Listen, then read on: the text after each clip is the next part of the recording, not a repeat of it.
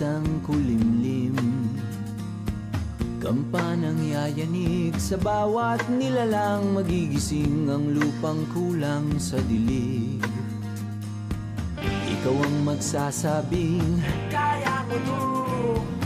Tulad ng isang tanglaw sa gitna ng bagyo. Isigaw mo sa hangin Tumindig at magsilbing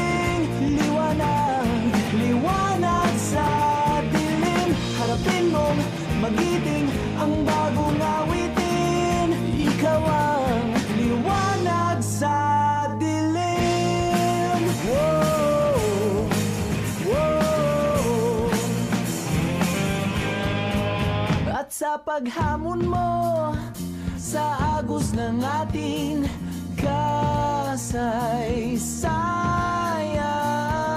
Uukit ka ng bagong daan.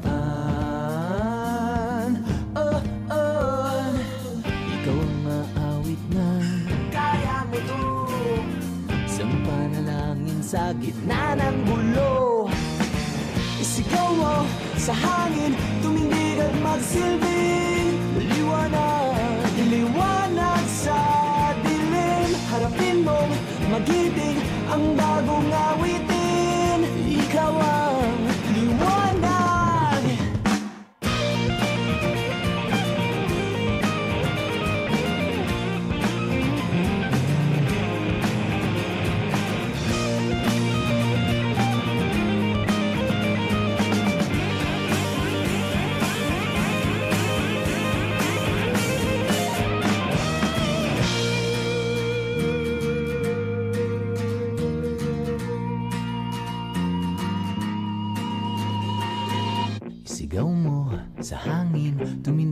tumindig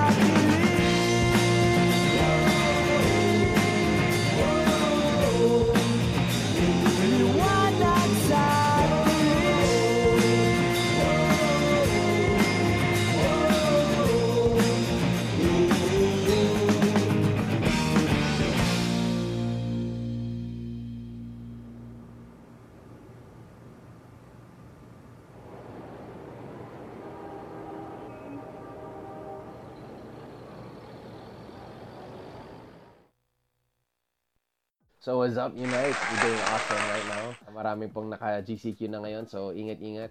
Um, we're still talking about um, influence matters. And um, right now, we want to focus on how we cultivate or how we use social media in order for us to you know, shine our light in Christ. In Genesis chapter 2, verse 15, Then the Lord God took the man and put him in the Garden of Eden to tend and keep it.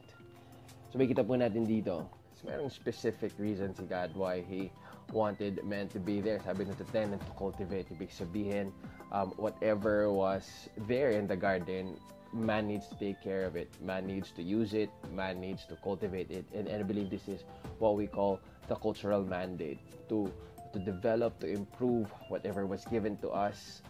And during that time, this was the main purpose that man was uh, living, you know, ito yung pinagagawa talaga ng Lord sa kanya specifically.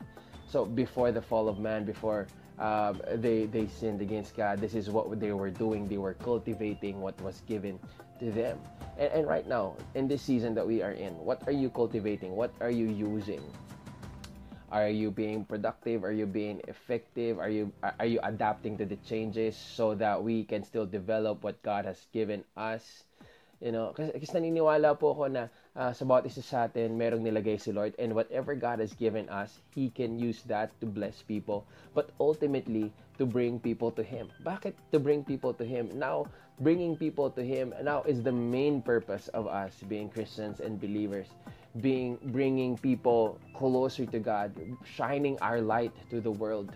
shining um, what Christ has done in our lives so that people would know that there is hope, that there is life, that there you know is a better future ahead of us and there is salvation.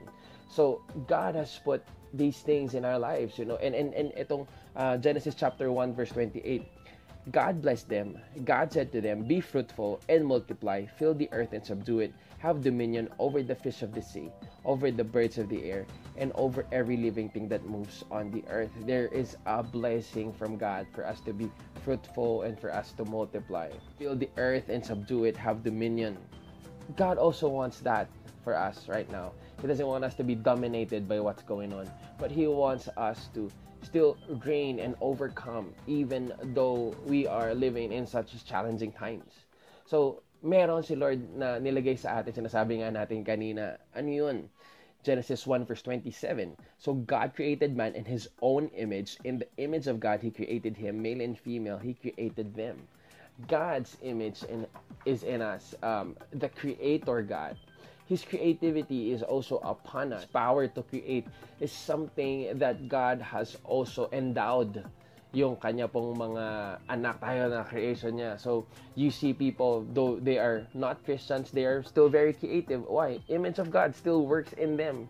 You know, sa atin, ganun din. There is creativity, there is power in what we do, there is different skills and talents that comes out of our lives. But now, the question is, where do we use it? How do we use it? what is our reason no sa paggamit itong mga gifts na to ano yung ultimate goal natin ngayon I, I think that needs to be um, clear you know. We use these gifts these talents that God has given us to glorify God to bring honor to God. And best way really to do that is to bring people to Christ to bring people to God. Why? Original plan was to cultivate right? To um, to live by this purpose of tending what was given to us. But now, after the fall of man, when we, uh, when, when sin entered the world, now people, human beings, were separated from God. And now these gifts that we have, because of um, what Jesus Christ had done, it can be redeemed. It will. It can be used to bring people to Him, to point people to Jesus a lot of people out there use their talents and skills so that they would gain the attention, that they would gain, you know, the following. But for us, you know, it's different. When we use our gifts and talents for the glory of God, what we actually want to do is to point people to Christ, bring people back to Jesus Christ, people to experience salvation. Why? Sin separated men from God. God's creation that was given um, these gifts and talents, the image of God, Imago Dei.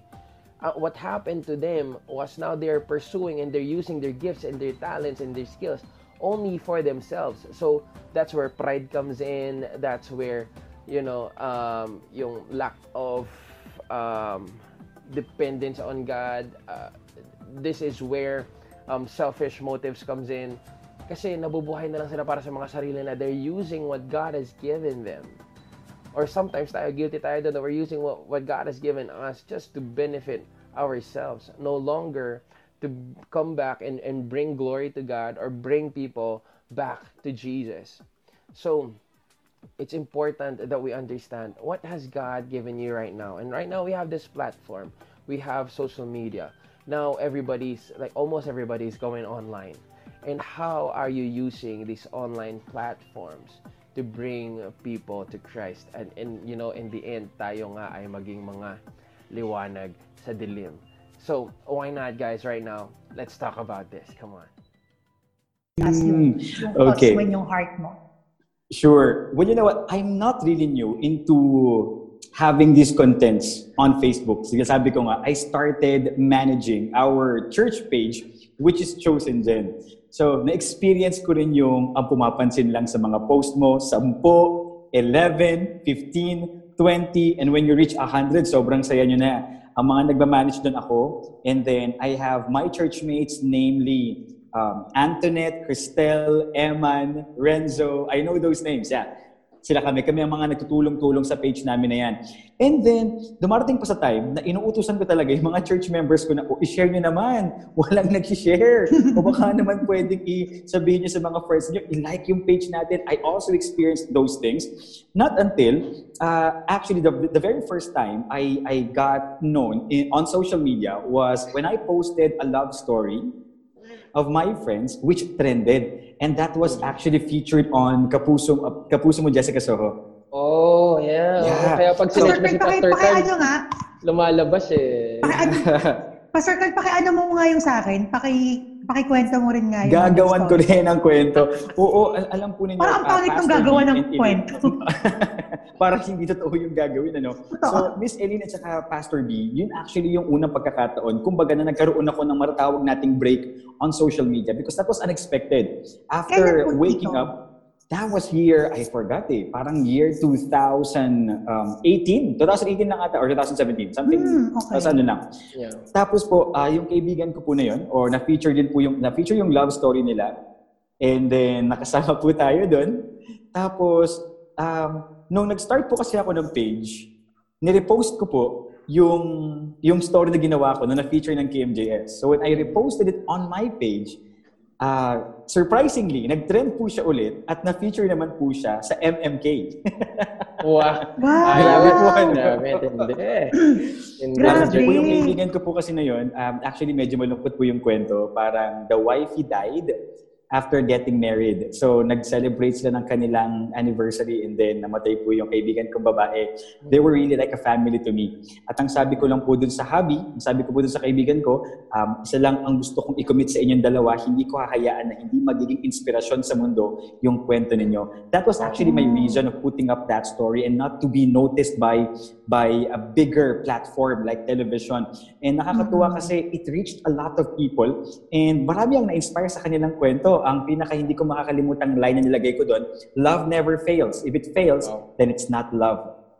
Wow. And because Yeah. of that, nagkaroon na kaagad ako ng audience on my page. And ang naging key ko lang was to really uh, make quality videos, yung pinag-isipan, hindi basta-basta. Kasi people think na basta mag-post ka lang, that's fine. Na it works to some people. It works to some people, especially pag ang mga ginalagay mo is more of funny contents or or, or kalokohan or Yeah. or Yeah. prank. Oo. Yeah. Which sabi ko nga ganyan, hindi naman din masama as long as wala silang ginagawang mali or they are not influencing people the wrong way. Kasi Mm. mahirap din kaya ang magpasaya ng mga tao. Pero especially sa True. atin, that we are very uh, clear with our with our mission, which is to to share the love of God to people, to share Jesus, to share blessings, words of hope to people. Naging medyo challenging sa akin yun. Kasi usually, ah, hindi ko alam kung mag-agree kayo, pero feeling ng nakararaming mga tao ngayon, especially mga kabataan ngayon na nasanay sa sa fun contents, feeling nila parang nakakaantok yung ganitong content o kaya naman Mm. medyo nakaka-boring. Parang gano'n yung tendency Oo. niya. Ano yan, hindi- ganun. Yes, Pastor B, hindi naging madali ang pag-iisip ng konsepto, ng mga ilalagay ng mga ng mga salita o kung papaano mo siyang i-deliver. So, uh, when I started, it was actually full of prayer. Ang Mhm. hindi alam ng mga ng mga viewers ngayon, every time na nagpo-post ako, nagpi-pray ako. Ang sinasabi ko Wow. kay Amen. God, Lord, sana may matouch na buhay. And my only motivation was, as long as there's one person being touched by the love of God, just one person who will tell me na bago po ako, may isang tao na nagsabi na dahil po sa inyo, napabalik ako kay God, o kaya nanumbalik po yung faith ko, ipagpapatuloy ko to. Then the next um, element or ingredient is consistency. So tinuloy-tuloy ko, tinuloy- tinuloy-tuloy ko lang siya, Miss Len. Grabe ka, grabe kang consistent eh. Yeah, like Oo. almost every day. Oo, every day talaga. Hindi pwedeng ma- mawala. So lumaki siya ng lumaki hanggang ito na po siya ngayon. But then it's a responsibility. When when you have a bigger community like this, you have to be more ca- careful doon sa mga pinopost mo, sa mga ginagawa mo. Because Yes. everything you do, ah, sometimes may influencehan sila eh. Pwede silang ah, mag-yes or mag-no. Parang ganyan. That's right. Wow. Yeah. So with that, no, I we close wanna- this evening. Yeah, thank you guys. So, Parang kidding nasagot na pala pa- lahat ng tanong. Oo. Naghanda pa naman ako ng mga questions. Anyway, Pastor B and Pastor Carlo, I just wanna, I just wanna give this definition of of this word influence to, to all of us tonight na kasi akala ng mga tao having influence is being famous or popular having influence is you know being known on social media, automatic meron ka ng mga brands, mga collaborations, parang yung mga ganon. Which is, itama naman yun. Pero alam mo yun, mababaw kasi na definition yun eh. Mm, Pero sure. alam mo, as we go along through this journey of content creation, and at the same time, God giving us or entrusting us with um, influence. Kasi tayo-tayo, Pastor Carl, magkakasama tayo eh. Ah, nala- gusto ko lang i-share, no, Pastor B. Kami nila, Pastor Carl, kami nila Jake, magkakasama, meron kasi kami mga puso squad eh. So from time to time, we, we, we talk to one another, magkakasama, o kaya naman solo-solo, one-on-one. Tapos, meron isang beses na parang ako, na-realize ko na, uy, si Pastor Carl, meron siyang breakthrough dito. Si, si, si Jake naman, may ganito siyang breakthrough. Si Shobe, meron siyang ganong breakthrough. Alam kayo nakakatuwa din sa community or sa grupo na na-build namin. Wala kaming inggitan. Tama, Pastor Carl? Yeah. Ganda Kasi nun. naalala ko na parang sinasabi ko na whatever victory na natatamasa ng, ng kaibigan kong to, I will celebrate with him. At ang nakakatuwa po doon, because of that, alam niyo po, si Pastor Carl, eto nagagalit to sa akin eh, kapag may mga content akong pinupost, tapos nagpi-PM ako sa kanya, ang intention ko kasi, hindi ipa-share, ang intention ko na parang, panoodin mo naman, kasi alam na, ang hirap kasi talagang gumawa ng content, Pastor, di ba? Basta mo Yeah. nagagalit sa akin si Pastor Carl, lagi niya sinasabi sa akin, Gobe, hindi na kailangan utusan. Hindi na kailangan makiusap kasi isi-share ko talaga yan. Yung ganon, if someone believes in you ng ganon klaseng level, parang, bakit? Parang ganon. Parang, ewan ko, nakakatuwa na ganong klaseng tao to sila Pastor Carl, sila Jake, and yung friendship din na nabuo. Well, anyway, yung pagkakaroon kasi natin ng influence, yung influence kasi is the capacity of someone or something to have an effect on a person's character, Yeah. development, and decision. So, sobrang crucial nun, pastors, na Exactly. yung mga content, yung mga lumalabas sa bibig natin, yung mga nakikita natin nila sa atin on screen and off screen can affect them to say yes or no or to to do a decision that will change and affect their lives. Kaya grabe yung kapangyarihan ng influence na pinagkakatiwala sa atin ng Panginoon. And I believe dapat talaga mas steward siya na properly ng kahit na sino na gustong mag-venture sa industriyang ito. What can you say, Pastor B? well, that, that's that's that's really true. You know, ang laki ng impact ng mga tao din kasama natin as we do it, and I love it that you share na sa grupo ninyo, you know, walang inggitan doon, and uh, that's really valuable. You know, for you to be able to um, do more in in what you want to do, kailangan mo din talaga ng legit or talagang genuine na support eh. And to be able to Truth, find people mami. like this, you, you know, may mas mas nabibuild up yung confidence mo, mas nabibuild up yung um, yung success. Alam mo, yung yung yung success kasi it's it's also highly dependent on who you surround yourself with.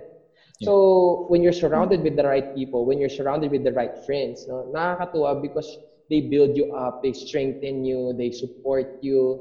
Ay nakakatuwa no kasi Pastor Carl mukhang talagang matindi yung effect mo sa buhay ng mga tao. Maging True. Ah, nung high school ka pa. Oo, nung high school ka pa kasi mayroon ditong mga umaamin ng pagmamahal sa iyo eh. Totoo. Sa, sa, sa comments, no? Parang may mga ah, oh, mga umaamin sila na oh, crush ko to nung high school, ganyan. At Hindi ko po ma-verify ah.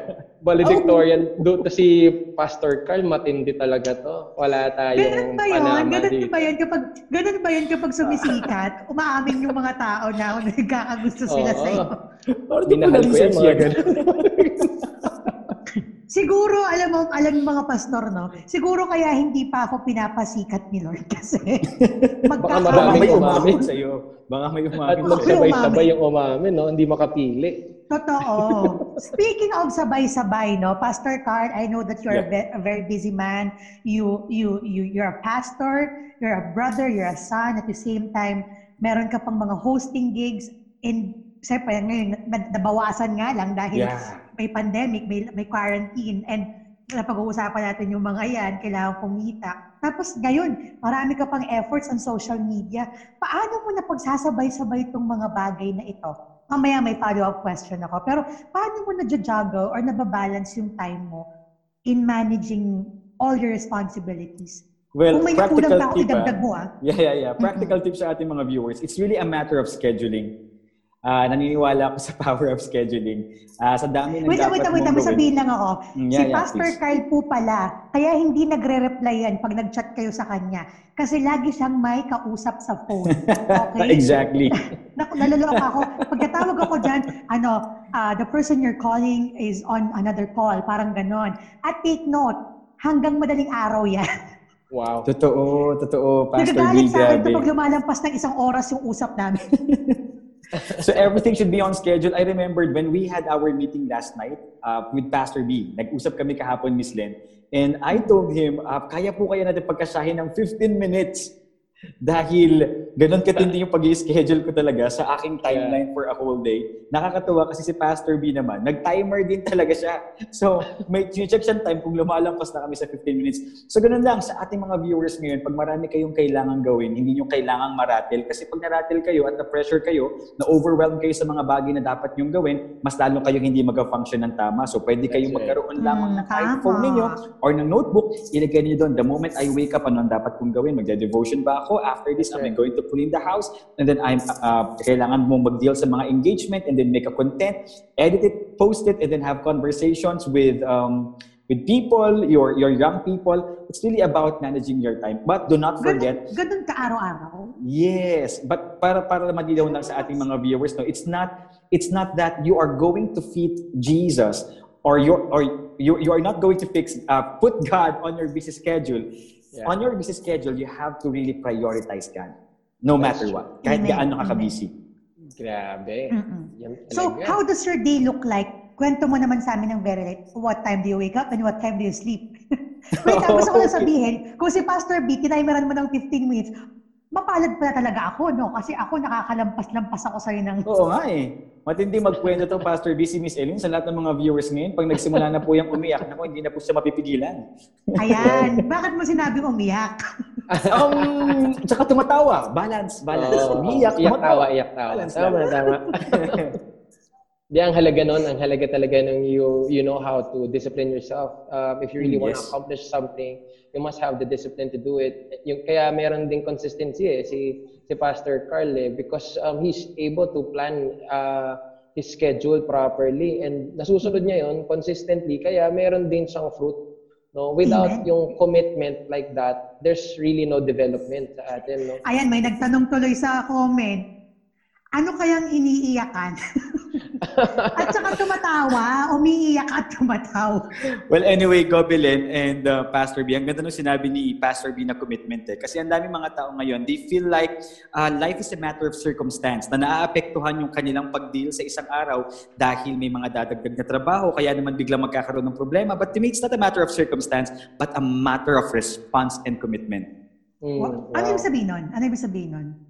Ah, sa kahit anong sitwasyon na meron tayo, we can we can always decide kung anong magiging respond natin. Papaapekto ba tayo sa nangyayari sa paligid natin o are we going to stay focused doon sa dapat nating ma-accomplish? When it comes to commitment naman, kahit na kahit na ano yung nangyayari sa ating paligid, once you are committed to a certain cause or purpose, like for example sa akin, ang maging consistent sa aking social media, gagawa at gagawa ko ng paraan para matrabaho ko yung aking commitment. Amen. Uy, kasi Wow. alam nyo mga viewers, no, mahirap gumawa ng content. Promise, mahirap mag-conceptualize. Tapos Exactly. mag-shoot. Uy, mag-shoot ka pa. At si Pastor Carl, uncontrolled environment yung sa kanya kasi sa rooftop. Eh. Kami kasi legit sa kwarto-kwarto lang kami. Di ba? Regardless ng umulan o umaraw, kaya namin mag-shoot. Umaga, mad- ito si Pastor Carl, hinahabol yung sunset. Di ba? Kaya madali, maraming beses, hinahabol talaga past yung sunset, grabe. Committed Oo, eh. tapos Talagang may iba pang commitments. At ito, may editing pa. Pero, Pastor Carl, balita ko, eto na, ang Mm-hmm. Okay. editing mo mat matindi. Saan at paano ka ba nag-e-edit? Can you share it to our viewers? Actually, a lot of people are asking kung sino ang kasama kong nag-shoot Pastor B and Len. And they are asking me kung sino yung editor, kung ano ang ginagamit kong software sa laptop. And what they don't know is, I am just alone every time I am doing my videos. I am not using anything na panghawak. I'm just really holding my, my phone. And then my earphones, this one, actually palaging isa lang ang suot ko dahil sira itong isa. Oh, tindi. Wow. So sira pa siya, so isa lang ang ginagamit ko. Right after ko mag-edit, minsan pag kailangan kong gumalaw, ginagamit ko lamang itong table na ito na makikita niyo po ngayon. This table, this is a study table Oo. ng aking kapatid na may pinaglalagyan ng pen. Instead na pen, ang ilalagay ko, phone. Galing. Yeah, Diba, praise. God. And after that, after ko pong i-take yung video, mag-edit na po ako just using my phone. Kasi yung laptop, wala talaga akong laptop sa kapatid ko yun. Pero ah, hindi rin maayos. Alam niyo po yung ano na, parang konti na lang bibigay na yung laptop. So, I'm using Mine, ah, mine. an Mine, application. Oo. So, salamat sa InShot, ano. Grabe, napaka napaka-generous ng, ng ano na yan, ng Tama. app na yan. Oo. And there, after ko po siyang i-edit, post ko na po siya. Yun. Grabe, so ikaw yung living testimony na hindi mo kailangan, totoo, na hindi mo kailangan ng matitindi at mamahaling gadget para makapag-produce ng content. Di ba? Wala, wala. Yes, yes, Oo. yes. Kasi ang daming Sariling, excuses ng sariling mga take, tao sariling ngayon. edit, eh. sariling acting, lahat na. Oo, ang daming excuse ng mga tao ngayon, ay hindi kailangan ko ng gantong gadget, kailangan ko ganito mag-invest. Yeah. Well, in fact, hindi naman talaga. As long as decided ka, as long as ikaw ay resourceful, you just only have to use what you have. Yeah. Exactly. Di ba? Yes. You know, I Naalala think ko may there's, nagsabi, yung taong there's really something okay deeper lang po, about okay this. Kung, sorry, ah. kung, kung bakit ganito katindi yung commitment ni Pastor Carl sa paggawa ng videos niya, I, I think there's, there's a deeper reason eh, na alam mo yung ibang mga tao, sasabihin nga nila kulang yung gamit ko. Kung meron lang sana akong ganito. Kung meron lang akong ring light. Kung meron lang True. akong malakas na internet. Di ba? So parang ang dami nilang excuses na masasabi. But then, I believe what defeats those excuses is a deeper purpose. Yeah. If there's such a deep purpose that you have, eh, kahit na ano pang resources meron ka, you will use what you have in order for you to fulfill that purpose. Mm-mm. Anong masasabi mo dun, Pastor Carl? Yeah, exactly. Totoo yun. Ah, sa katunayan yan, in everything I do, isa lang talaga yung gusto kong gawin. Mm. And that is to share the good news. And that is to Wow. share Jesus. That is my Grabe. core para hindi ako maiiba ng landas. Kasi alam naman natin, there are so many temptations when you enter social media. Pride may come in. Masilaw ka sa dami ng numbers, sa dami ng followers, sa mga overwhelming um, Yeah. comments na parang baka mag-deal ka na lang dito para mapatuloy yung na makilala ka nila o Mm. kaya naman mas lumawak pa yung network mo. So I always put in my mind to go back on my core, to my very Amen. purpose, and that is to make Jesus known by more and more people. Wow, Pastor Carl, how, Pastor how did you become like this? Yeah. Paano naging ganito yung heart mo? Bakit ganun-ganun na lamang kung yung idiin itong ah, purpose na ito? Well, uh, you know what, the, marami rin nagtanong sa akin yan eh. Bakit ganyan? Paano mo na maintain yan? Ano yung pinakadahilan? Uh, the reason is, I was once like them and I know how it feels to be lost. I know how it feels to, to really seek for hope in a dark situation na parang akala mo wala ng pag-asa o kailangan mag-give up ka na. You know, I, I, I was once a dreamer. Sobrang ta- hang- hanggang ngayon naman, pero dati sobrang ambisyoso ko. Hmm. past B and Len. And that led me into a place na, na sobrang magulo. Alam niyo ba, nakikipaghabulan ako dati sa mga pulis dahil gumagawa kami ng mga illegal na bagay sa Maynila. So from a province, isang Oh my God, province, snatcher ka? parang ganon. Actually, ang tawag sa amin before, na, na nabigyan kami ng title na Budol-Budol Gang. Dahil para sa mga pulis, para sa mga lawmakers, kami ay nanloloko ng mga tao. Paano ako napasok sa ganong klaseng grupo? Dahil sa pangarap ko. Because they told me that I can study anywhere in Manila as long as gagawin ko yung mga ipapagawa nila. Because of that dream, because I wanted to please people. Dahil growing up, feeling ko, ma-appreciate lang ako ng mga tao kapag napapatunayan ko ang kanilang, ang aking sarili sa kanila. Ah, pinasok ko siya kahit mahirap. And um, dumating sa time na gumuho ang lahat nung kami ay na na nabalitaan ng DSWD. Na-feature kami sa TV Patrol. And um, Pero maling picture, no? from yeah, Ah, from the place. so talagang yeah. hindi ka na bago sa TV, no? Hindi na talaga. Parang feeling ko nga talagang everything. uh, parang it paved way for this eh. okay, okay. Sige. Pastor Carl, continue, continue. And then uh, from from Manila, napabalik ako ngayon sa probinsya and ayoko na talaga magpatuloy. Not until I saw the, the the very heart of my my parents through their eyes na parang gusto na lang umiyak at gusto na lang sabihin sa akin, ituloy mo anak, gagawin namin lahat. And then when I entered the university, ah sabi ko nga sa inyo, parang magulo na yung buhay ko noon. May nangungulit sa akin na umaten ng ganitong church, na sumali sa ganitong campus ministry, pero ayoko talaga. Hanggang sa, para sa akin na, na-corner talaga ako ni Lord. Once na pinili ka ng Diyos, wala kang magagawa kahit tumakbo ka sa malayong lugar. Amazing. And I, I became an officer of our university, um, the vice president of our school. And then they sent me into, into a leadership camp, not knowing na yung leadership camp na ito ay isang youth camp. So doon ko nakilala ang Panginoon. Budol. doon ko rin nabudol. Yes, yes. It's a good kind of budol. And I realized that Jesus was the missing piece. The truth is, He is the most important piece in my heart na tagal ko nang hinanap sa kahit anong bagay at sa kahit kaninong tao. And when I received that peace in my heart, ang sabi ko, hindi pwedeng hindi ito malaman ng ibang mga tao. Because this Jesus, it gave me hope. It gave me meaning into my life. So sabi ko nga eh, no matter what it costs, kahit na sobrang nahihirapan ako, kahit na parang feeling ko may mga gusto pa akong gawin sa buhay ko, ipaglalaban ko talaga ang generation na ito. And Wow. I will make sure that in everything, like sa, hanggat kaya kong ipasok si Jesus sa kahit saan ako mapuntang lugar o kahit anong profesyon, gagawin ko. Kasi ganoon din yung ginawa ni Lord. Hindi siya sumuko sa isang makasalanan tulad ko. And I, And I, thank you. Grabe, Ganda guys, guys, come on, come on, let's just praise God. Praise break right now, five second. Praise break, come on, that was so good. Grabe, Pastor Carl. You know what, this convo, mag-clap emoji ka. this, this convo is taking a totally different trajectory right now. Um, May nagko-comment, sabi nakakayak daw. And you know what? Amen. I agree. Kahit na ako dito, sa kung nasan ako ngayon, nakaupo ako dito, I just, I, I can feel a touch from God right now.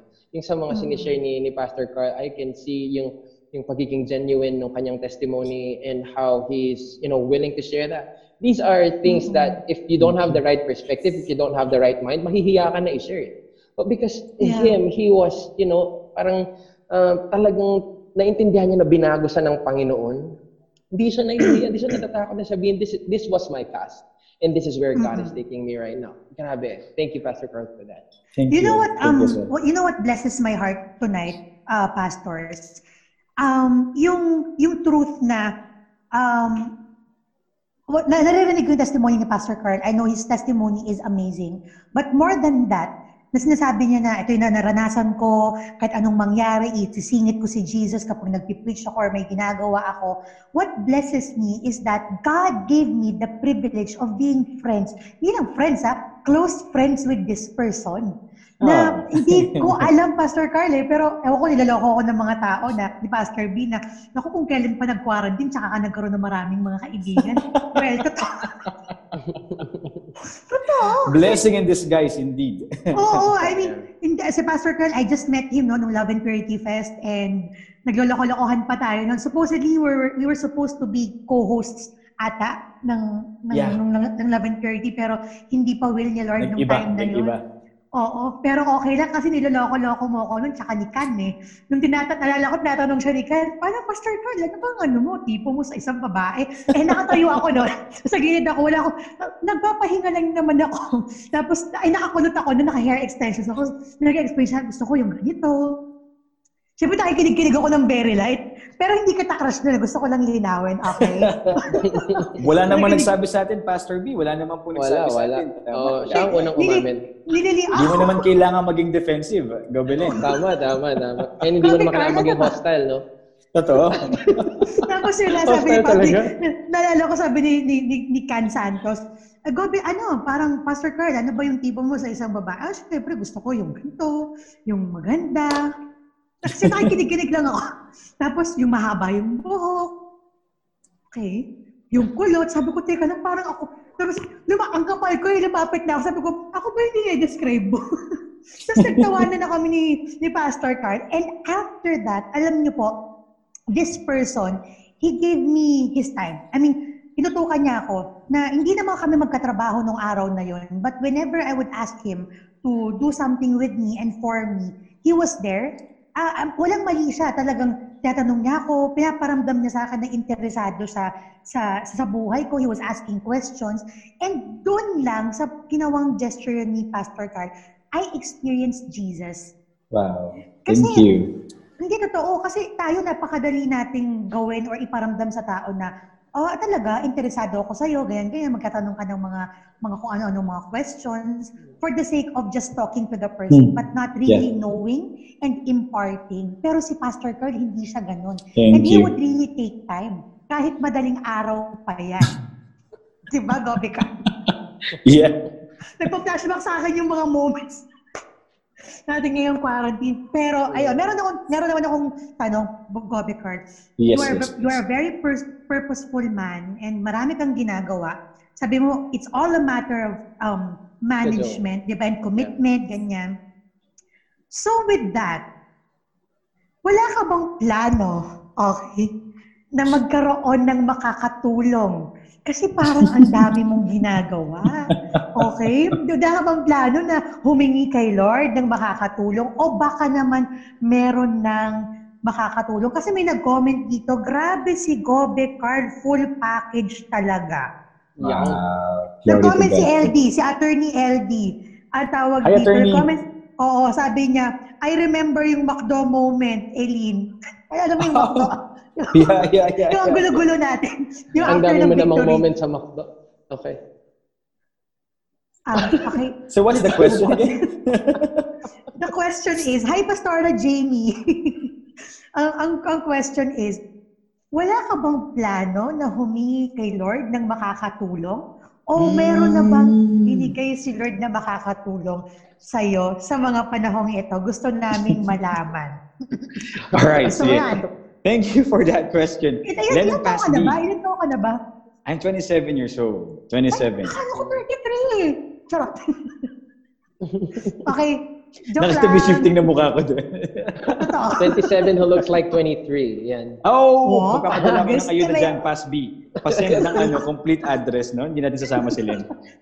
Ako, wala you know, bibigay sa akin.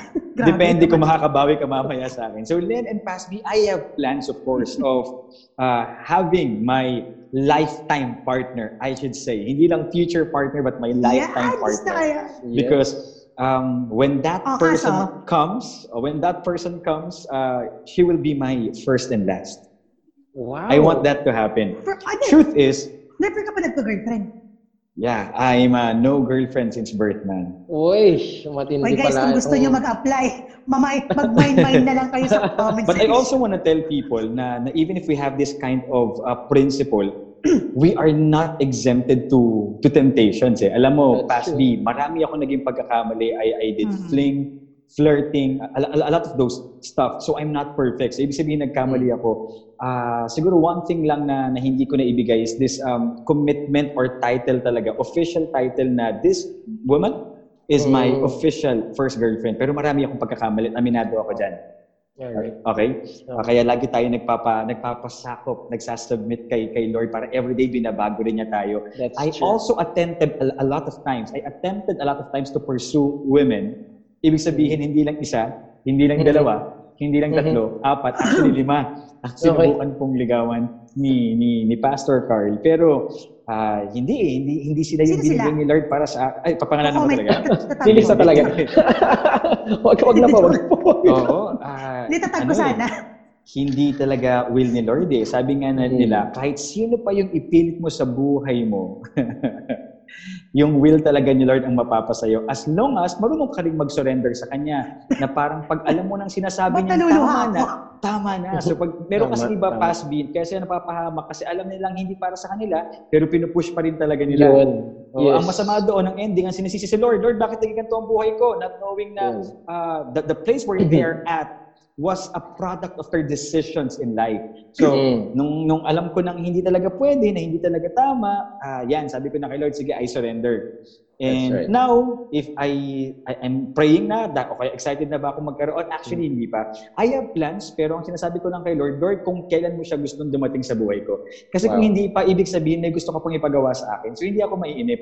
That's a Mm. matter of knowing who your God is, trusting fully your God, and being secured in Him. Because once you are secured, kahit abutin ka pa ng ilang taon, pag alam mong may plano siya sa'yo, makilala mo man o hindi, magiging masaya ka. Kasi alam mong yun yung will niya sa'yo. Ganda nun. So, Ganda ibig sabihin, Past B and uh, Miss Lynn, no matter what happens in my life, dumating man o wala, I'll be Yeah. happy because my God is a God who makes no mistakes and He That's knows what right. He is doing. Oo. Gusto ko yung ah, pagiging committed talaga ni Pastor Carl sa kanyang ah, mission, ano? Yung kanyang pagiging committed sa pagsunod talaga kay Lord. And, uh, you know, hin- hindi binabaliwala ni Lord yung mga ganyang klaseng obedience and I, I, amen! Di ba? I mean, alam mo yun, yung parang hindi ka naman nagmamadali, pero hindi ka din naman naghahabol. Alam mo Exactly. yun? Parang, Lord, ikaw bahala. Basta kung may gagawin ako, may kailangan akong gawin for, for your kingdom, I'm willing to do it. And napakahalaga nun na even when it comes, and even when the person comes, you're still willing to do more for God. Hindi Exactly. parang, oy, dumating na siya, so Lord, siguro naman maintindihan mo na mababawasan yung pag-work ko for you. Um, that's not the case. Because what Yeah. happened now is when that person has finally come, now may helper ka na. And then you can do more actually. Yeah. So it's, it's really a matter of having the right perspective when it comes to relationship. Exactly. Hindi lang sa, kasi lalo na sa'yo, Pastor Carl, you're a pastor eh. And uh, it's, it's really uh, challenging, no, na, yari, ngayon, Yes, Pas. wala kang, Totoo. ano, wala kang girlfriend. Minsan, ang akala ng iba, ikaw yung answered prayer sa kanila. Lahat ng, ano, pag nag-preach ka sa ibang church, parang, siya na siguro yun. Alam mo yun? Laging merong nag-iisip ng ganun eh. Pero hindi, meron talaga yan. Merong talagang ila- nilaan ang Lord ah, para kay Pastor I agree. I believe in that. Amen. Amen. Eh, Gusto ikaw, Gobelin. May, may tanong ako sa iyo, Gobelin. O, ikaw. Kasi alam mo. Pasby, parang parang kaming single dito eh. Oh. Kasi si Pasby, Oh, alam naman nating lahat. Alam naman na kung siyang single tayo pareho. Oh, ikaw ba may kung pinagpipray ka na ba kay Lord? May pinagpipray ka na ba kay Lord? Prepared ka na ba for a relationship? Ready ka na ba for a love life? Okay, guys, there has been a uh, turnaround sa ating pong uh, usapan gabi. Ayun ang problema. Kapag yung 30 seconds to guest answer mo- the question. Ang pati yung problema kapag yung guest mo, host din. Yan. Marunong mang balikin. Oo. Totoo. At ang masama doon, yung tahimik, yun yung tinira. So what's your Okay. answer, Gobelin? Mabilisan. Um, meron ba akong pinagpipray? Um, I am praying. Okay, am I ready? I thought I was ready. Wow. Ulitin ko. Ulitin ko. Hindi, totoo. How did you know? Ay, ulitin ko. I thought I was ready. Bakit? Um, hindi naman lingid sa kaalaman ng lahat na I have been single for a very long time, no? Ever since I came to know the Lord. a year even, a year before I came to know the Lord, I was already single. The problem was, nung duration ng aking pagiging kristyano, talagang naging pursuit ko eh, na magkaroon ng jowa, pero wala talagang chance mga pastor. So, God dealt with me yung emotional purity ko, yung pagiging single-minded ko in just focusing on Him. The thing was, ang kulit ko rin kasi talaga eh. Kasi parang, alam mo yun, tumatanda ka na. 30 na po ako mga netizens. No? So, naiisip ko rin itong mga bagay na to. Mapapatanong kayo, mapipressure ka na parang, Lord, kailan ba? Meron pa ba? And siguro, hindi ko naman sinasabi na hindi ko kaya yung ginagawa ko yung state ni Pastor Carl today. No, it's just that, mo pwede yung, ano, it's just that it's really challenging. And, ano, and Pastor Carl, you know that, I open these things up to you, no? Pero yung na-realize ko kasi, sa totoo lang, akala ko ready na ako kasi una, nasa edad na ako, 30 na ako eh. Pangalawa, tingin ko naman, mature na ako, stable na ako, something like that. Tapos godly pa ako, di ba? Ang ganda ko pa. May mga ganun ako mga naiisip Wow! eh. Tama, mali. Ano, mga pastor, tama, mali. Agree. Napakan ko po Agree. yung buhok ni Ate Len dito sa For the glory of the Lord. eh, For the glory of the Lord. Amen. Bakit kayo ganyan? Mga kaibigan ko ba kayo? Pero, na-realize ko na hindi pala talaga ako totoong ready. Yun. Pero napipressure lang pala ako at naiinip lang pala ako.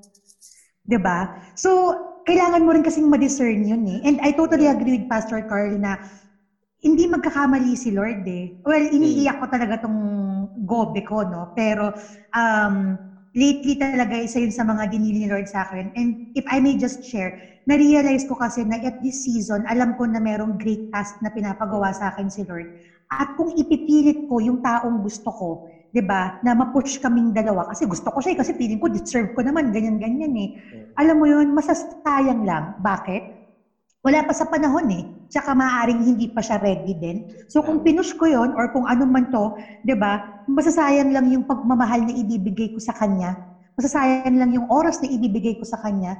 Masasayang din yung puso na ibibigay ko sa kanya na sana buo kong maibigay sa Panginoon at sa Yun. pinapagawa niya. So Tama. nung na-realize ko yung mga bagay na yon, natauhan ako. natauhan ako. Buti naman. After, ano nga, three weeks? Joke? Three weeks? Hindi, after, ano eh, marami, months, marami akong months, mga reality. three months. Yeah. Yeah, Three pero months. kita mo no, ang yung sinishare ni. Ate Len and ni Pastor Carl about uh, their their heart and their readiness to um, have partners in life. Actually, ang laki ng factor din nito kung bakit minsan merong mga ibang mga tao na alam mong tinawag sila ni Lord para magliwanag. But because they were, you know, Mhm. um, Yeah. engaging into this relationship or nandun sila sa sa mas inuna nila itong bagay na to instead of shining brighter, you know, and in the calling that God has called them to do, um, medyo, alam mo yun, nag, nag-step back sila, na, na defocus and all that. And it, it does happen, right? I mean, I've seen it happen in my life as well, uh, in the in the past. Pero, Pastor Carl, what can you say about that? Kasi you handle a lot of young people, eh. And, and sometimes talaga, ito yung, ano, di ba, yung parang, Pastor Carl, pwede na ba kami? Pastor Carl, may gusto ako doon sa kabilang cell group. Baka naman. Tapos, yun mo, i-remind mo sila, ah, ano bang pinagagawa sa'yo ni Lord ngayon? So, how do you handle situations like that? Wow, nice question, Pasby, ah. Pero, a- a- ako kasi, Kasi, sinasabi ko lang, mahalaga yes, ka Akala ko ano nga Yun na rin na comment. Bahala kayo. Hindi. Nag-agree lang pala Alam mo, eh. itutulungan kita. Tinutulungan kita. In what Suitable way? helper. wow. Helper. a live na Oy, wait lang. Ay, wait lang ha, teka Hindi, lang. hindi. Kasi Oy, wait lang. Sabi na siya ay suitable helper daw ni Pastor Carl. So please, ay pag-pray po natin, no? Si Ate Len. Uy, hindi. Teka lang ha, relax lang ha. Guys, eto, linawin ko lang ha. Ang pagiging suitable helper or partner natin, hindi lang kasi siya inclusive sa, pagka, sa, sa love life. We can become suitable helpers and partners of one another kahit hindi po tayo magjojowa. Linawin ko Okay. lang yung context na yon. And what I Okay. have for Pastor B and for Pastor Carl is a platonic kind of love. So, huwag kayong Wow. matakot. Okay? Oo. Minsan lang kayo, volcanic. guys. Okay. Minsan platonic, minsan volcanic. Okay, so sige Pastor Carl, uh, take it away. Okay, pass me with that situation no, and with your question. First, I I really talk to them. I give time of speaking to them using the Word of God. Uh, isa sa mga usual na sinasabi ko sa kanila is um, the, the learning from the book of Ecclesiastes. That's 3.11. Mhm. Uh, parang everything is made beautiful in its time. Nang sinasabi ko sa kanila, not because gusto mo ang isang bagay, ipepers mo na right away. Mm? Mhm. Mm. So, after ko sabihin sa kanila yon, I tell them stories and basically I give them, I share to them my testimony. So it's really a matter of, uh, ano eh, it's really a matter of walking the talk. It's a matter of you becoming uh, a living tos- testimony to them na ako nga nakapaghintay ako ng ganito at nagagawa ko yung mga bagay na pinapagawa sa akin ni Lord. So, kakayanin mo rin, kakayanin mo rin gawin as long as you know your purpose, you are very clear with your purpose, you, you know what God has called you to do. And after that, follow up talaga sa kanila kasi alam mo ang mga kabataan ah, ngayon, hindi naman lahat ano, but but some of them kahit nabigyan mo ng mga advices, ano sila eh, vulnerable talaga sila pas eh. Mhm. So kailangan meron ka talagang ah, support system na tinatawag parang sa sa education kasi teacher ako before we call that scaffolding na as long as alam mo na hindi pa nila talaga fully na i-embrace yung yung Yeah. ganitong principle, hindi pa nila ah, ah, fully na i-embrace yung yung purpose nila o yung dapat nilang gawin, kailangan pina-follow up mo lang. Sa mga simpleng paraan, online is a good ah, a good tool. Message, you call them. Sabi mo sa kanila na parang, oh, ganito, kamusta? Okay ba? Ah, lumalakas ba ang ating... ah, things like that. Yeah. Mm. Mhm. Yun, no? So, paano nila yun i-divert? Kasi, di ba, syempre, when, pag nag-desire yung isang kabataan ng ganito, or whoever, whoever, uh, whether young or old, pagka nag-desire ng relationship, no, parang antindi ng passion na yun. Eh. Now, how do you, how do you convert that and, you know, remind them na, have you thought of the purpose that God has for your life? Lalo na ngayon, no, sa quarantine, um, maraming nag-iisip na alam mo yun, ma- marami, marami silang exposure sa social media, nakikita nila yung um, nagpa, mga nagpapatibok sa puso nila. Pero how do you remind them? Hindi ba pinapatibok ng puso mo yung tibok ng puso ng Diyos. I mean, parang how do you remind them that maybe you can um, refocus, maybe you can look Mhm. at this and, you know, give yourself into a, a, a bigger, a greater cause. No? Lalo na ngayon na, you know, for the young people, you're young and you're, you're full of strength, you're full of creativity. Why not utilize that to shine your light, you know? Yeah. Mhm. Given na You know- platform na meron tayo ngayon. Firstly, Pastor B, ano, as a pastor, of course, we, we are given the, the power to become a voice. So every time I, I'm giving the opportunity, especially to speak to the youth, of course, we address that. That's one. That's the very easy way for us pastors to really put that as a topic. Another thing is, uh, as a pastor, I really provide activities to the young people. Hindi lang uh, every Sunday, hindi lang every Friday na youth service. We we have camps, we have trainings, we have conferences like men and women conferences. We have uh, love gatherings Mm. para kung ano man yung mga relevant na needs ng mga youth natin na gagawa natin. But then, iba kasi ngayon eh. at Yeah. Naka-lockdown kasi tayo eh. Quarantine kasi Right, tayo eh. Mhm. And dyan papasok yung rason kung bakit ako pumasok sa online content creating. Yeah. Because uh, this is the best way I can think of on how I can really uh, just try to to to instill to these young people na what if you are called first to do this thing before entering into something pa? Papaano kung Mhm. ito ang pinapagawa sa inyo or what? But of course, aside from doing uh, these contents, aside from from sharing the word of God and the plan of God in their lives, aside from having conversations with them through call or chats, I always see to it na I don't pressure myself much na parang I need to change this person. Ah, minsan kasi ang nangyayaring problema, ah, ah, hindi ko alam if you would agree with me, ano, pero ang, ang kung may nanonood sa atin ngayon, ng mga cell leaders or mga church Yeah. leaders, ah, what we have to put in our mind and in our hearts is that ah, hindi natin kailangang buhatin lahat ng weight of changing a person because that is not our job. Our Correct. job is to share the word of God and to guide them. Mm. But changing them, transforming them, that is between them and God. And That's God true. is the one who's in the business of changing lives. So as, as much as we are doing what we can, like speaking and becoming a voice of God, we are sharing the Bible and we are consistently praying for them. I think we are doing the things na kailangan natin gawin para matulungan sila. Solid, solid. Hmm. That's good, that's good. Wow. Wow. Praise God. Mhm. wow. Wala akong masabi. Wala akong nasabi kay Pastor. Pero parang, wow. Hindi, ang ganda na. Ang laki Diba? kasi ng responsibility talaga ngayon ng mga pastors and mga leaders, you know, Totoo especially when they have um, young people under them. And um, sa, paano mo sila ma-engage sa panahon na to? Paano mo Totoo. sila madadala doon sa tamang kaisipan? Ano? And ang dami nating kalaban eh. There's, there's YouTube, there's TikTok, there's um, you know, Agree. Instagram. And, and lahat ng ito is trying to catch the attention of these young people. But uh, Pastor Carl, you know, you, um, not just as a pastor, but but as a person, how do you keep this passion for God and yung desire mo to really shine your light? How do you keep it strong? You know, like on a daily basis, or or ano yung parang challenge mo din, you know, in, in keeping that fire strong every day. Huwag na huwag kakalimutan, kailangan may personal and intimate time with God. Kailangan hindi mawawala Amen. ang reading the Bible, ang devotion, prayer, and worship. You know, in our church, we have our corporate prayer every 9 p.m. when this lockdown started or this quarantine started.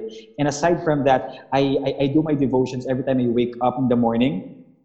And then uh, I had this, I have these sessions where I, I, I really listen to worship songs and I sing along. Parang inaawit ko siya kay Lord. Another thing aside from having an intimate relationship with, I mean, time with God, like your devotion and prayer or worship, mahalaga ang accountability partner. Mm. Kailangan meron pong nag-guide sa atin. Kasi minsan maaari na akala natin ang isang bagay ay tama, hindi na pala. Kailangan natin ng tao na magtatama sa atin at hindi mahihiya na sabihin sa atin kung ano ang dapat natin gawin. Yun. Question go, Vicar. Speaking of Yes, yes, accountability partner, do you have anyone that you're accountable to sa sa life na to? Meron ka ba mga napagsasabihan ng mga mga mga hanash mo in life? How do you Oh. deal with your hanash in life? Actually, meron. Pero ah, ayaw din nilang ipasabi yung mga pangalan nila. Mm.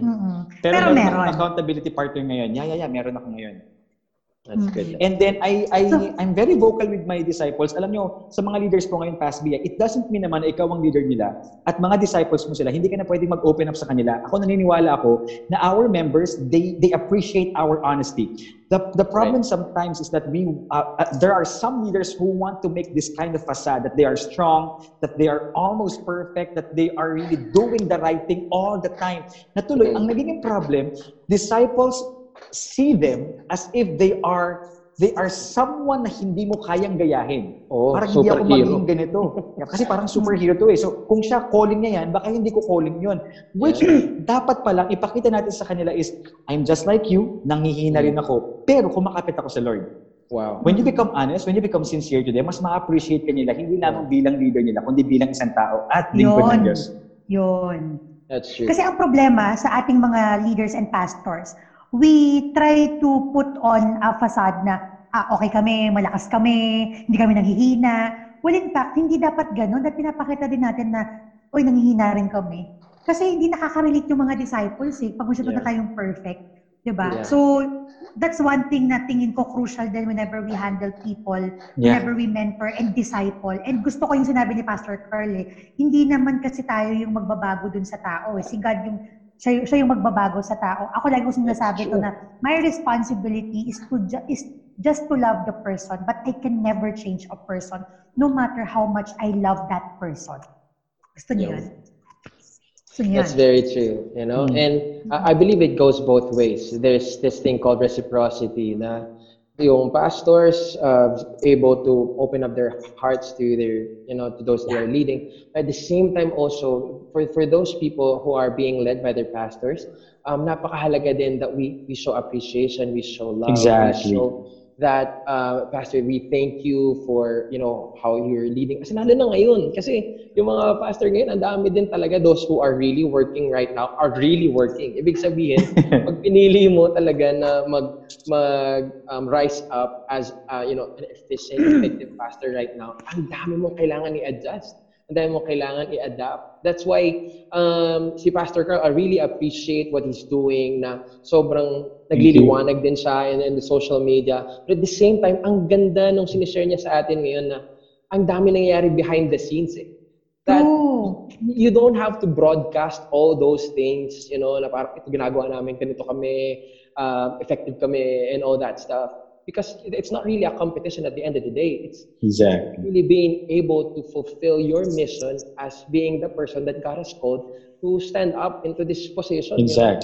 So nakaka- nakakatuwa na, alam mo yun, low profile lang si Pastor Carl, hindi siya, alam mo yun, parang ito portfolio ko. Yeah, ganyan, ganito kami Oo. sa Chosen Gen. Mga ganun. Eh, kayo, Thank ano kayo? Wala eh, walang, walang, wala kasing bahid ng competition, walang bahid ng, alam mo, sa, yung, ang ganda nga nung niya eh, yung compare. Di ba? Kung napanood mo na yun, uh, Ate Len. Oo, pinapanood, Diba? hindi, ako pinapanood ko lahat ng videos ni, ni, ni Gobe Carl ever since na nag-start siya. Ah, okay. So, ano ang Okay, English ng ba- kumpare? Ano ba? Ay, gusto compare. Compare. Compare. Compare. Ayan. At dyan po nagtatapos ang gabi. Pastor, And it meron akong question. May question ako, if you're not a Gabi. today and if you're not a, so, a host and a, a content creator, what what do you think are you doing? sa I mga- am a teacher. I am a teacher. Ah, talaga? Is that your It's- dream, maging teacher? Not really a dream. Actually, my, my very dream is to be an inspiration to other people. Grabe. Every time people, no, not, Oh, not, not a joke, not a joke, not a joke. You know, when when we had this youth, uh, hindi, pa, paano ba? When we had this activity when I was in high school, yun lang palagi ang sinasabi ko. Pag tinatanong ako ng mga teachers, ano ang dream mo? Because everything was like vague to me. It was unclear to me kung ano talaga ang gusto ko. Pero ang nasa heart ko talaga, I want to inspire. So what I tell people is, I want to be an inspiration to others. Alam niyo, hindi ko makakalimutan yung encounter ko with my um, college instructor when I was in uh, first year college. Tinanong ko siya, sabi ko sa kanya, sir, tama po ba itong kinuha kong course? Ah, education po yung kinuha kong course kasi ito lang po yung afford ng family namin eh. Gusto ko po talaga maging theater actor. I wanted to become a theater actor. That's my ultimate dream. Wow! oo. Alright. Because I love singing, acting, and dancing. And after that, parang kung hindi yun, sana maging ano ko. Sample, Pastor Carl.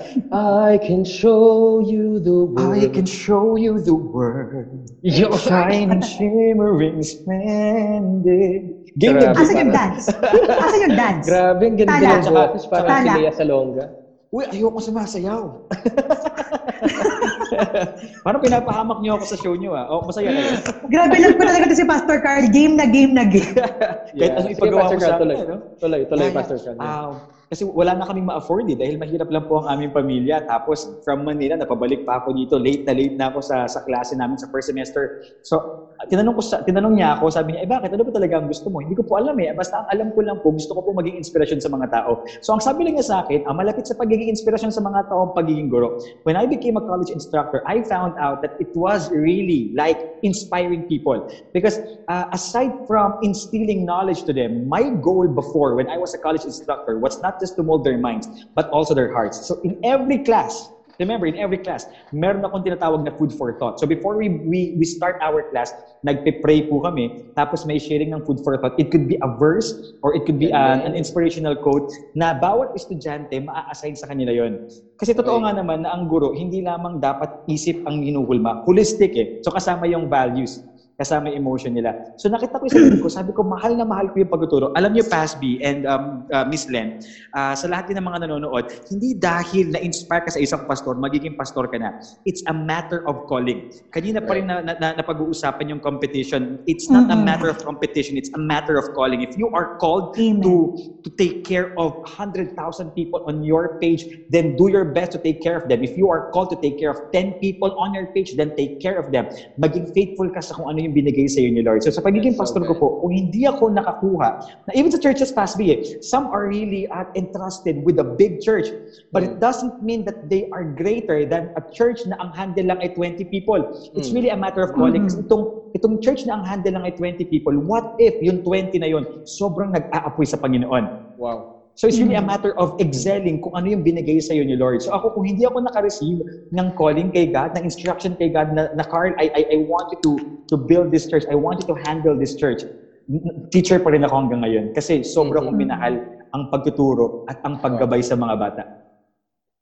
Amen. And then, And I agree with that, Pastor Carl. Kasi um, a lot of people, especially tayo na nandito tayo sa Christian arena, no? Na, kunwari, skillful ka or Hmm. nakikita nila may potential ka, lalo na kung marunong ka magsalita, magaling ka magsalita, ipupush ka nila na magpastor, di ba? Na maging ganito. Eh, paano kung Yeah. hindi talaga yun yung tinawag sa'yo? Napipressure tuloy yung ibang mga young Oo, people. nape-pressure yung mga tao na, uy, may potential ka eh. Hindi yun eh. Parang, I once fell into that trap na may nagdikta sa akin kung ano yung dapat kong gawin. So, I did it. Naging effective naman ako. But, you know, um, it- it's not a matter of, you know, fitting on the role eh. Pero it's becoming, Exactly. be- being effective kung saan ka talaga tinawag ni Lord. Kasi Tama. malalaman mo naman pag yung isang bagay talaga para sa'yo, hindi naman sa wala kang effort, no? Pero parang medyo no-brainer na talagang Yeah. nagko-confirm din sa skills mo yung, yung, yung bagay na pinapagawa sa'yo ni Lord. Tapos yun nga, kapag ka naman hindi para sa'yo, medyo nagsastruggle ka. Yung mga ganun ba, eh, sa, sa, sa, sa, sa Bible, maraming mga tao na tinawag, hindi lang naman para maging pastor. Mhm. Di ba? Yeah. Yung iba tinawag maging evangelist, merong prophet, may apostle, merong teacher. Di ba? Yung Wow. iba naman yung wala dun sa fivefold. Yung iba naman just Deacons. support. Bishop, mga Yeah. ganon. Di ba yung iba naman tinawag maging pastor's wife. Gusto mo yon Or pastor's husband.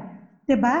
So, hindi, oy, ano, ah, take note guys ha, being a pastor's wife or husband is also a calling. Natutunan ko yun kina Pastor B. So, ah, oo, kasi, eh, alam mo, kung pinag-uusapan namin yun, eh, na calling pala yun, yung pagiging partner ng isang pastor. Yeah. Siguro, kasi mahirap ata. Mahirap. Oo, May hindi, eh, siguro ma-share ko lang no ng konti Sige yung po. bahagya yung sinasabi ni Ate Len. Kasi there was a time uh, sa ministry na napansin ko na parang medyo fino-force ko na ata yung girlfriend ko at that time parang to excel as I am excelling in the ministry, to do as I am doing. It's parang dapat dapat sabay tayo, dapat ganito. But then nakita ko doon na ano eh, it doesn't uh, have to be that way. That's not the way that Mhm. God has um, parang purposed itong relationship na ito. Yeah. Each individual Mhm. has a calling. And, and I must be able to res- respect yung calling and honor yung calling ng Lord over my wife's life. Girlfriend ko pa siya that time.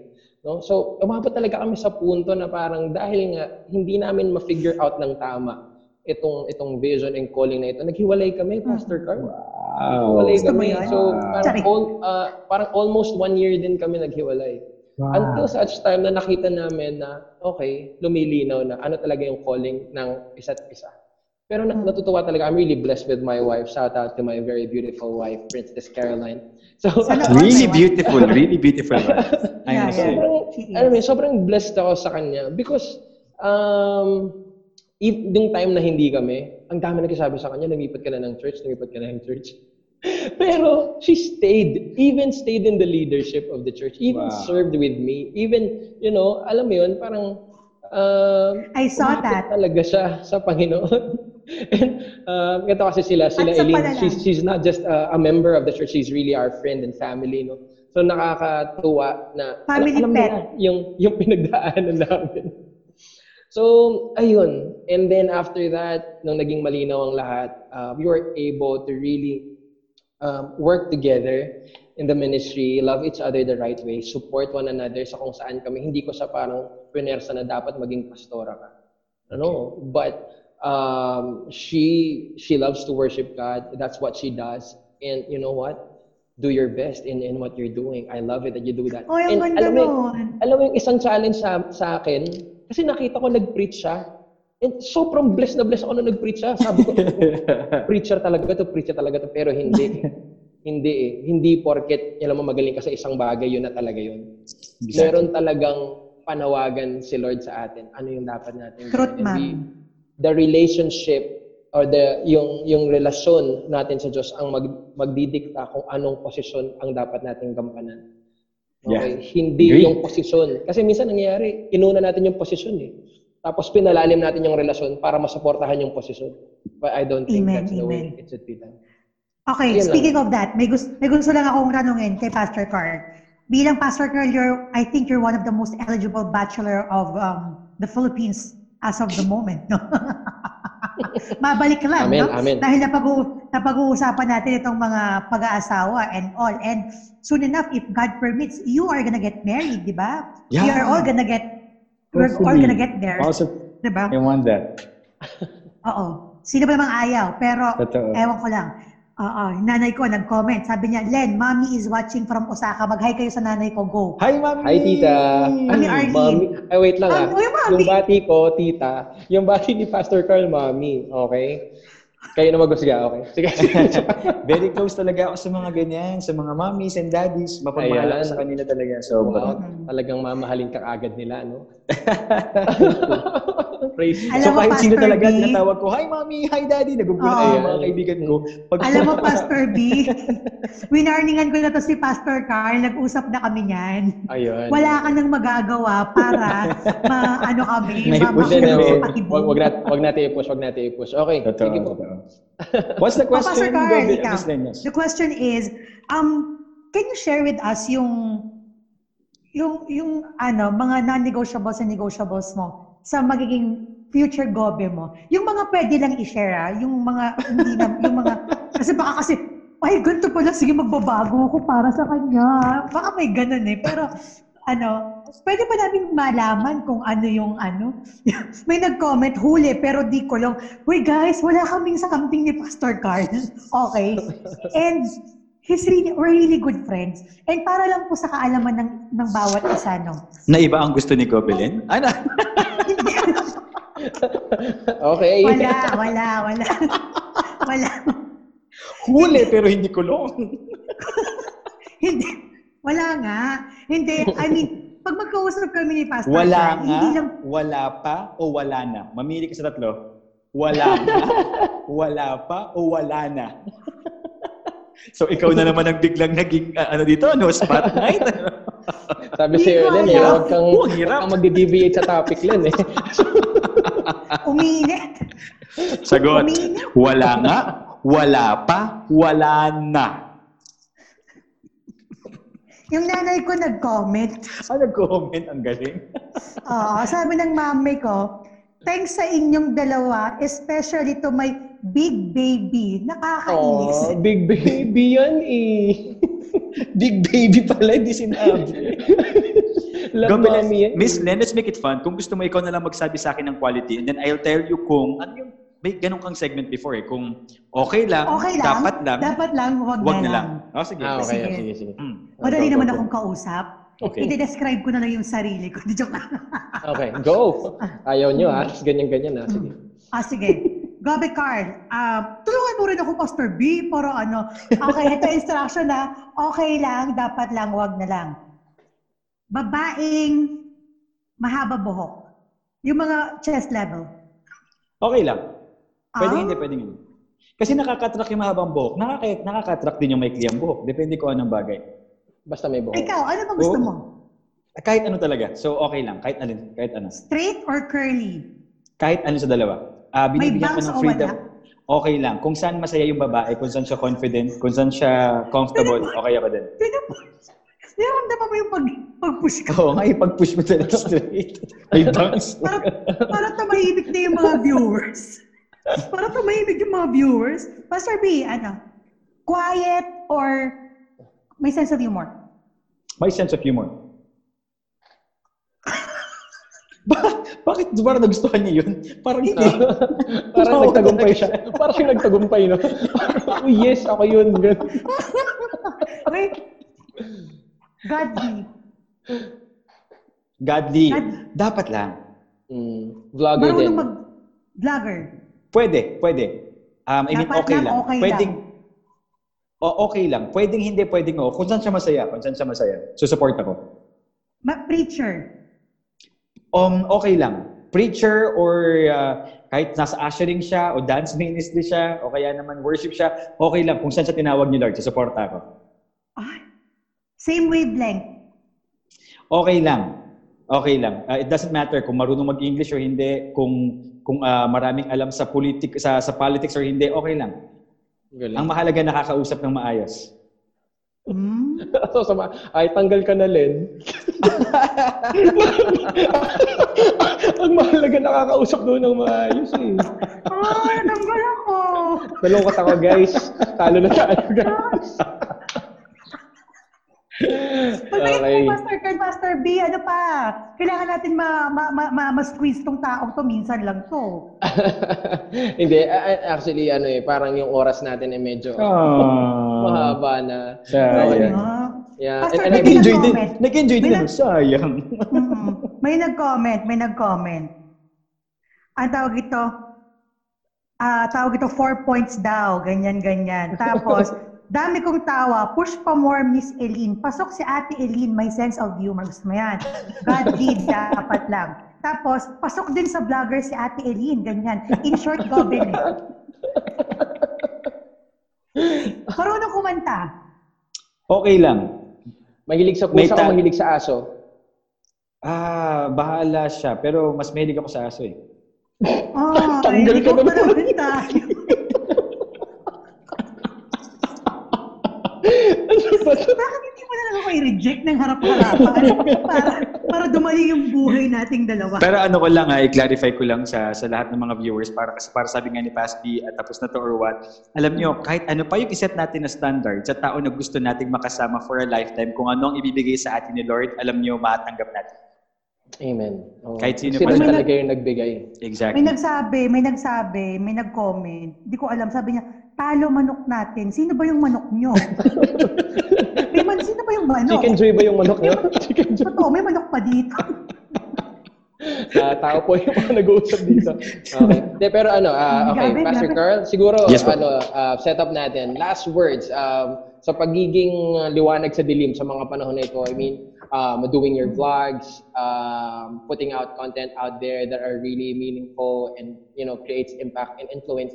Um, ano pong may advice nyo doon sa mga kabataan na gusto nila na gawin ito pero parang somehow may mga pumipigil sa kanila? Yeah, and at the same time, Pastor Carlo, can you also give us a theological support on becoming an evangelical messenger of the gospel in this time and season of COVID-19 pandemic? Back to you. Yes. Ang galing ng reporter natin from CNN. Naghang, naghang, humirap. Hindi niyo narinig, hindi Grabe. narinig. Ano Hindi. ko lang nasabi. sayang, sayang naman. Uh, well, past B, uh, Miss Len, tsaka sa lahat ng mga nanonood ngayon, everything starts with a small step. Do not ever be, parang do not be overwhelmed with the, the dream. Do not be overwhelmed with the vision. Uh, it starts with single steps and with little things like hihingi ka ng tulong para makapagsimula na maging liwanag sa dilim. It's a matter of learning. You start reading your Bible, you start studying, you listen to podcasts, you, you soak yourself in the Word of God and in the atmosphere of worship. Tapos you start with a friend. With a friend, with a sibling, with your parents. Hindi ka agad kailangan large audience. Magsimula ka sa katrabaho mo, magsimula ka sa mga tao. But of course, it will all go down to being clear with your purpose. And I hope that before you do something or before you do anything, you go to your God first. You have to you have to really have an intimate relationship with him kasi alam mo maniwala ka sa akin mukha mang malaki yung trabaho pero pagkasama mo si Kristo hindi mo na kailangan matakot Come on. kasi makikita mo siya na ang kikilos sa buhay mo. The Holy Spirit will be upon you. So magugulat ka na lang magagawa mo yung mga bagay na hindi mo kayang gawin before or hindi mo inakalang magagawa mo. I can attest to that. Like I, I also have young people na akala nila hindi sila makakapagsalta sa, sa, sa altar sa entablado. Akala nila hindi sila makakapag-lead. But it all happened not because I forced them to do something but, but because of now I, I can encourage all of you to, to really ta- take a stand to be the salt and light but before I tell you that you go to your God first because he's the one who will empower you and the moment you get a close relationship with him an intimate relationship with him all Mhm. else will, will follow so before Wow. changing anybody you change yourself first by allowing Jesus to do so Wow, Mm-mm. that's so good. Amen. That's so Thank powerful, you. Pastor Glory Carl. Thank you very much. Para po sa mga nagro-root at nag-prepare na sa amin ni Pastor Carl, no, gusto ko lang po sabihin sa inyo na tumigil na kayo. No? Kasi, kasi talo po ang manok nyo may totoo, talo yung manok at hindi naman ako manok. Okay. Pangalawa po, eh, talagang good friends po talaga kami ni Pastor Carl. But who knows, Pastor Carl, di natin alam. Diba? Kasi, lugi ka pa ba? Diba? basta gusto ni Lord basta gusto ni Lord Oo, diba? Uy, So, uy, kalma ka lang, joke lang. Ikaw naman, di ka na mabiro.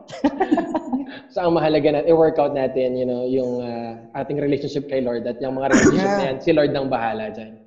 And nakakatuwa, ang Amen, ganda ng sinabi ni Pastor Carl, step by step, you don't have to like do it one time, big time, you know? You have to Yeah. go through the process. Um, ito nga yung kalaban natin madalas eh. Ah, naisip mo na, pero hindi mo kasi ginagawa.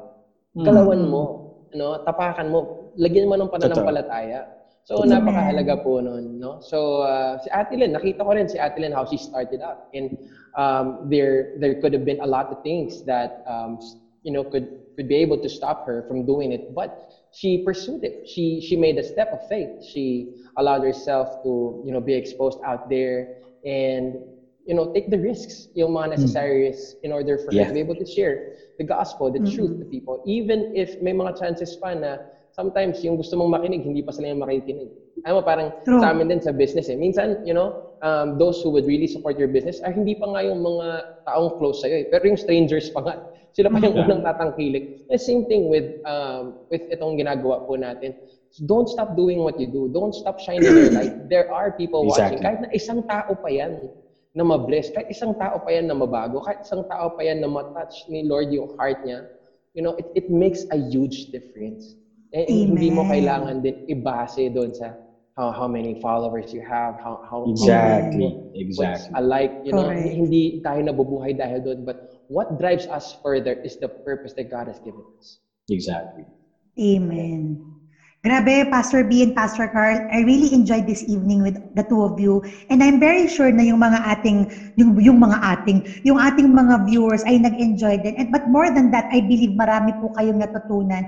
And thank you for spending your more than half, one hour and a half with us. And Pastor Carl, maraming maraming salamat, no? Kasi grabe, Salamat din. one call away, one call away ka lang after 10 missed calls na sumasagot. At saka ano, ano, Ate Len, no? Kung hindi alam ng mga nanonood po sa atin, Pastor Carl was one of those who really helped us start this Unite. oh wow. Yeah. Pastor Carl yung isa sa mga talagang nagturo sa atin, Thank nag-share sa atin, Pastor B, ano bang gusto niyang gawin, di ba? She, he really helped us start this and we appreciate that. We, you know, much love, much love for you, bro.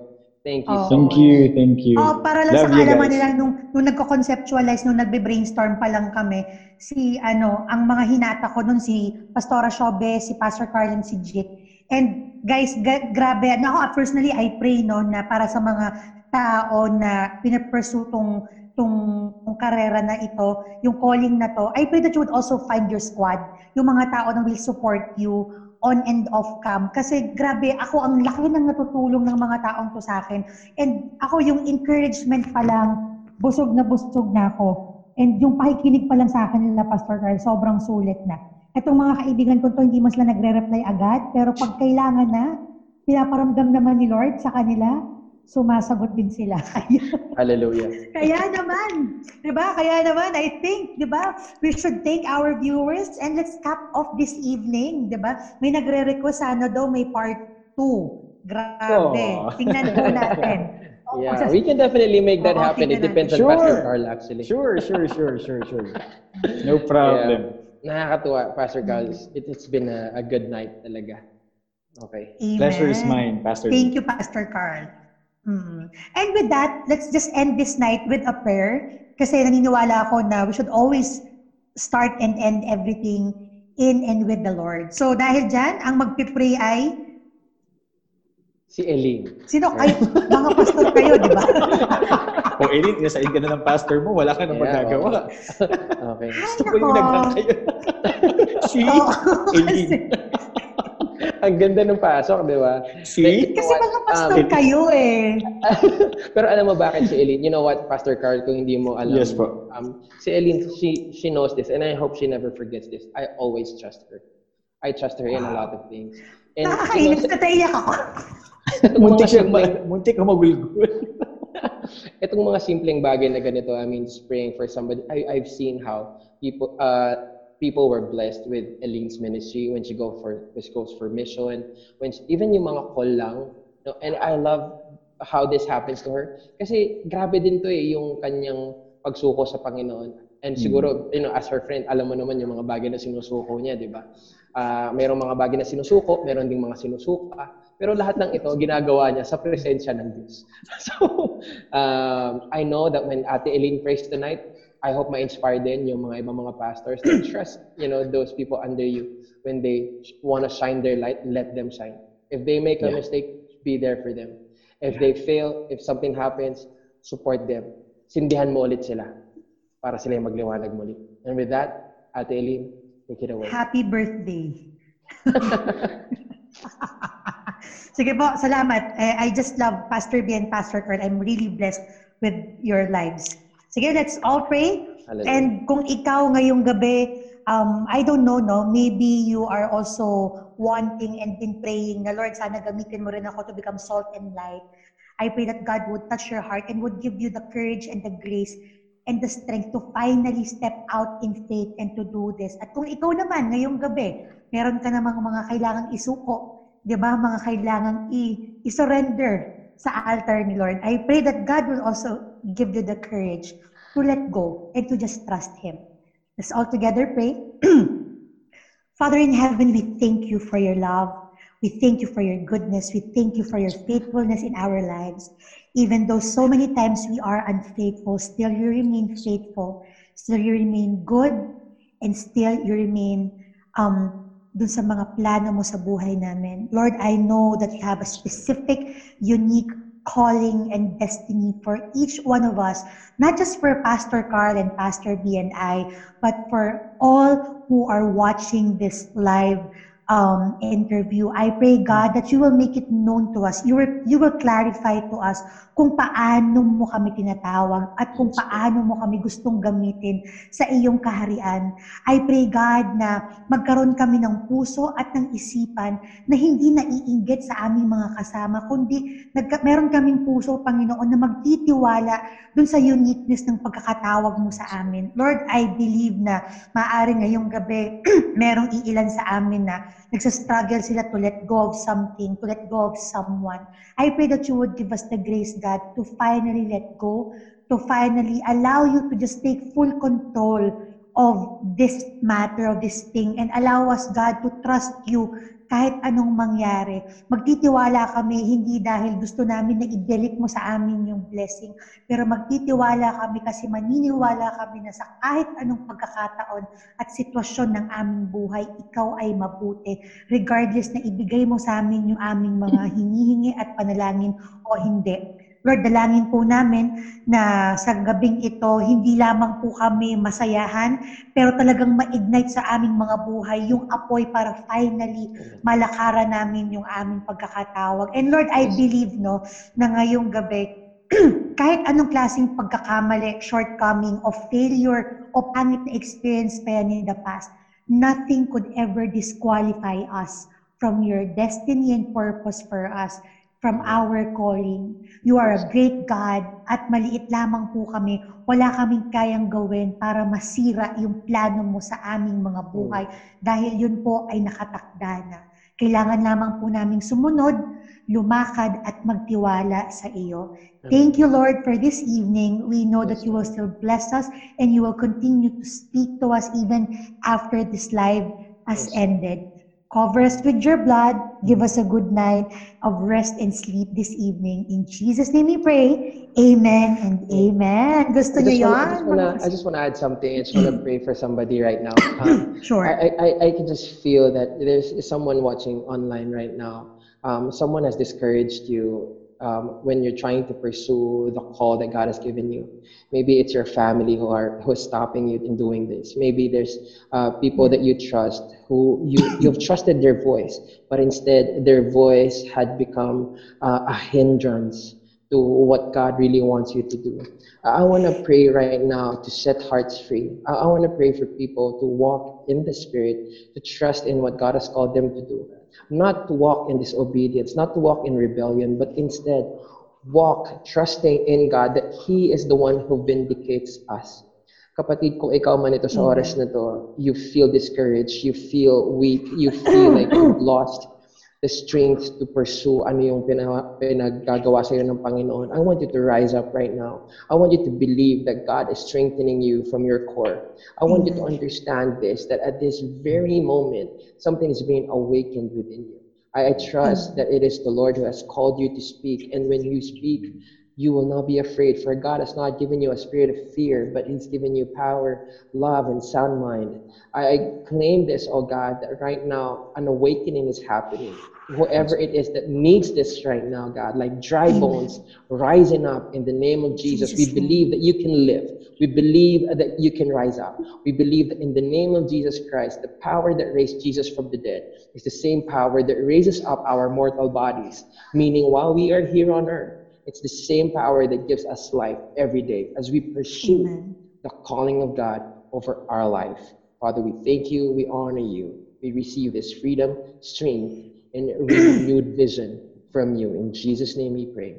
Amen. Amen and amen. Salamat po, Pastor Carl and Pastor B. And guys, if you have been blessed with tonight's episode, please feel free to give us some love. Mag-comment po kayo. Please message us.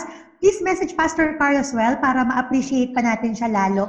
And also, if you have prayer requests, if you have questions, you can also uh, give us a direct PM sa aming um, Unbound City Church page. And at the same time, kami nila Pastor Carl, nila Pastor B, we have our platforms, we have our pages. Feel free to message us. Nagre-reply po kami. Okay. Medyo matagal nga lang, pero nagre-reply po kami. And I believe si Pastor Carl, binabasa mo din, di, di ba, yung mga messages kahit anong Ah, super dami. Yun ang masasabi ko. Sobrang dami ko talaga. But I'm planning to, to, to make a team na